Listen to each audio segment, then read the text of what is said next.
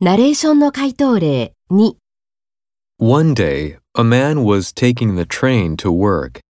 He was riding a very crowded train, and he looked miserable. He was looking at his wristwatch and thinking that commuting was a waste of time. That morning at the office, he was working at his computer. He started filling out a request to work from home. He was thinking that if he did that, he would not have to do his uncomfortable daily commute. One month later, he was at home.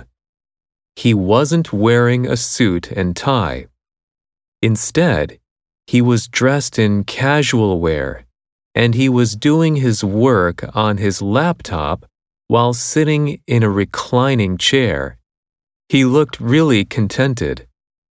However, one week later, while he was having an online meeting, his children started fighting in the background. He apologized and he had to leave the meeting because he needed to get his children to settle down.